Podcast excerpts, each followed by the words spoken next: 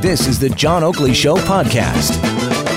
This whole SNC Lavalin affair has lent itself to uh, all kinds of, well, different dimensions to the story, and uh, some of which we'll plumb into at that time. Right now, I want to do the same uh, interesting piece by uh, Dan Donovan, uh, the managing editor at Ottawa Life, that starts what many people outside of Ottawa don't understand is that there's a parallel system of government in Ottawa. This deep state has more power than the elected MPs and ministers who are supposed to run the country.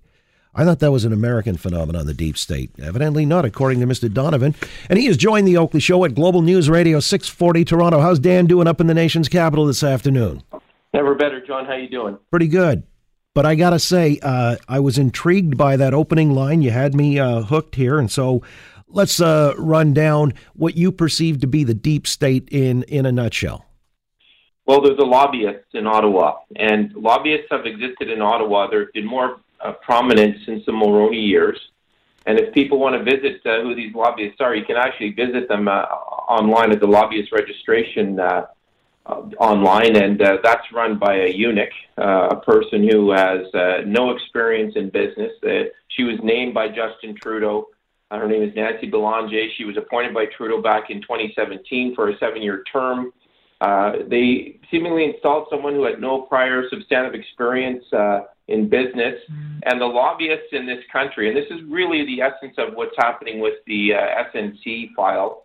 Uh, you know, what, when uh, people in government leave government, a lot of them are political staff or ministers. A lot of them end up going and working for lobbyists. And often, uh, if you want to get something something done in Ottawa, you think, well, we'll go to our MP. But if you really want to get something done in Ottawa, most companies, most associations hire a lob- lobbyist. In the case of SNC, which was uh, you know, has been convicted of, of uh, numerous crimes around the world, including serious uh, fraud crimes. Uh, they've been banned by the World Bank, and they were they were facing trial here in Canada. So what they did is they brought in a fellow named Kevin Lynch, and Kevin Lynch is, was formerly the the clerk of the Privy Council in Canada. Served for 33 years. Now, uh, you know, SNC is a construction and engineering firm. Mr. Lynch is not a contractor, he's not an engineer, and he's not a plumber, as far as I know. But what he is, is he's, he's very good at government. He was the top public servant out of 300,000 public servants. He was the number one guy. Well, he was Michael Wernick's predecessor. Well, correct and they would know each other. They do know each other. Well, and as matter, yeah, go ahead because I mean it surfaced, I guess, this week as one of the questions asked at the Justice Committee how it was that this guy Kevin Lynch got a meeting with Wernick, whereas Wernick was, uh, you know, sort of supposed to be arm's length. Well, it's chummy, chummy, yummy, yummy, right? These people know each other, and they're supposed to be registered with the lobbyist registration office, uh, and you know they were talking to each other, and this this information was not registered as far as we know. And uh, Mr. They, they came up. Here's the problem: the lobbyists have always had a lot of influence, but this is why the Trudeau government has really betrayed uh, democracy and really betrayed the Canadian people. They allowed these lobbyists to get right inside the hub of their office. Mr. Trudeau is not a lawyer. Mr. Butts is not a lawyer. Uh, Katie Telford is not a lawyer. Mr. Wernick is not a lawyer. Bill Morneau is not a lawyer. Bill Morneau's chief of staff is not a lawyer. But what they did is they allowed these lobbyists to come in and to cling on to the PM's office and, and to have associations with all these other ministers to not lobby to try to get a break for the crimes they commit because they were going to court. They actually lobbied and obtained uh, a way to change the criminal code in this country to allow for something called uh, PDAs, which are basically agreements that allow a company who commits a crime to basically pay a fine and get a, and get a you know a pass of out mm-hmm. of jail. Right. And they so they were able to get right into the PM's office and convince these people that it would be good not only to, to pass these preferred uh, agreements for corporations, but in fact they, they had legislation changed it was buried in an omnibus bill. They didn't put it before the Justice Committee. And when it did finally become before the Justice Committee, they wouldn't discuss it. So they buried it in a budget bill. The chair of the Finance Committee that reviews the budget bill, a guy named Wayne Easter, a liberal guy, he didn't even know this new transformative law that was going to dramatically affect our criminal code. He didn't even know it was in the budget bill. Pierre Poilievre found that out in, in questioning in, in the committee. So the point is, you've, you've, you've allowed lobbyists, what this prime minister has done is he's so obstinate, he allowed these people to get right inside his office. Now, Michael Wernick, the clerk of the Privy Council, this guy, John, he should have been fired weeks ago. Uh, this guy, he, he's supposed to be representing our interests as a top public servant in the country, and I, I just can't get my head around why he's acting as a shill for SNC Lavalin until, of course, you recognize that he's the current clerk of the Privy Council. Mr. Lynch was a former clerk of the Privy Council, and these guys think they're above the rules. Well, all right, let me just stop you there because I'm curious. All right, uh, again on the line with us, Dan Donovan, managing editor at Ottawa Life, and uh, claiming that there's a deep state here in this country. Uh, the Trudeau government lobbyists and the legalization of corruption in Canada is his op ed piece. So, is this really a deep state, or can we actually equate it to crony capitalism? No, I, I really think that they, you know, lobbying is going to happen. I understand why we have lobbying. It's in not for profits do it, associations do it. And within the proper regulatory environment, if it's properly adjudicated, there's a place for it. You know, there are 40 lawyers in the in the current Trudeau government, 40 MPs who are lawyers.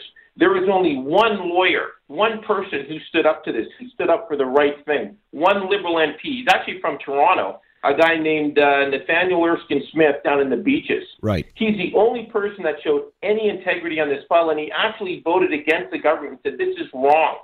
This is wrong. Well, isn't this the same thing though that effectively Jody Wilson Raybould resisted?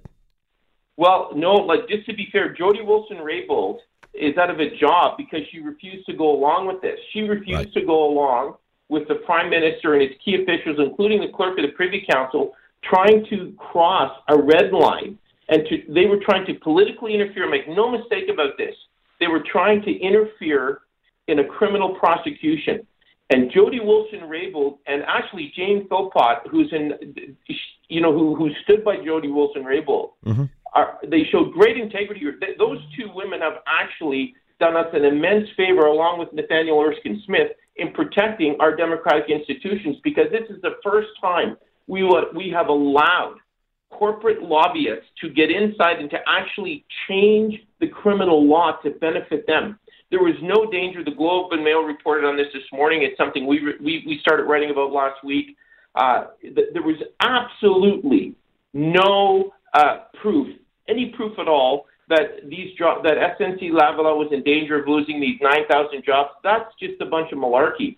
Right. the, the head of the, the clerk of the Privy Council of Canada, this Wernick fella, he has 300,000 employees, okay? They didn't even do any due diligence to back up this claim. Yet he knows when their meetings are, he knows when their board meetings are. He's, he was acting as a mouthpiece for SNC instead of being the mouthpiece and, the, and, and holding to the integrity of our of our justice system. All right. So your your point is effectively that there are uh, subversive elements uh, almost uh, within our government, and uh, a lot of people are not apprised of that. I mean. Typically, uh, I guess a descriptor of the deep state would be bureaucrats who run the daily business of government, and uh, they really pull the strings. And the rest of these elected figures are almost just that figureheads. But you, be, beyond SNC Lavalin, you also cite the big banks and the big telcos. Well, listen, uh, I want two two important points, John. The first thing is we have a professional public service, and I believe that the majority of our public servants do an excellent job. The problem is when you have when you have uh, certain high level public servants who forget what their job is and who who they owe their duty to, and it's to the taxpayers of Canada. Uh, with regards to the, the, the influence, the, the, monopolistic influence some of these lobbyists have, yeah, the Canadian, the banks are a monopoly check your credit card bill, check your bank service fees. Uh, the reason that they are able to get away with continuously putting up fees, you know, the collusion between the banking and the insurance industries is because they have lobbyists in Ottawa. They have a permanent lobbyist in Ottawa. The telecoms have have made the, they're the vampires of lobbying. I mean, they've made the CRTC impotent. Look, at just if you don't, if people, if the listeners don't believe me, look at your cell phone bill. We continuously, for four decades, have paid the highest cell phone bills in the Western world. They have a complete monopoly here, and they spend all of their time with lobbyists at the CRTC, and they've made it impotent. It's completely impotent. It has no power. There, well, there are lobbyists for the dairy industry, and my point of my article is this.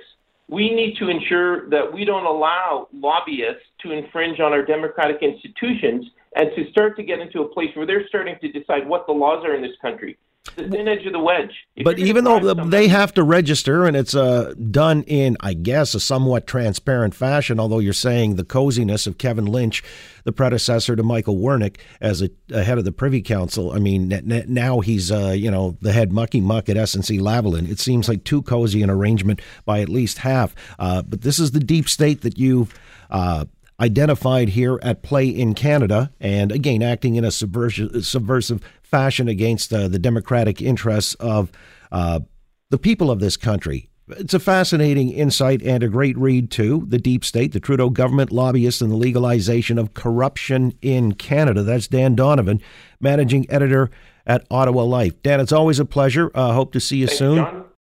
Thanks for listening to the John Oakley Show podcast. Be sure to rate, review, and subscribe for free at Apple Podcasts, Google Podcasts, and anywhere else you get your on demand audio.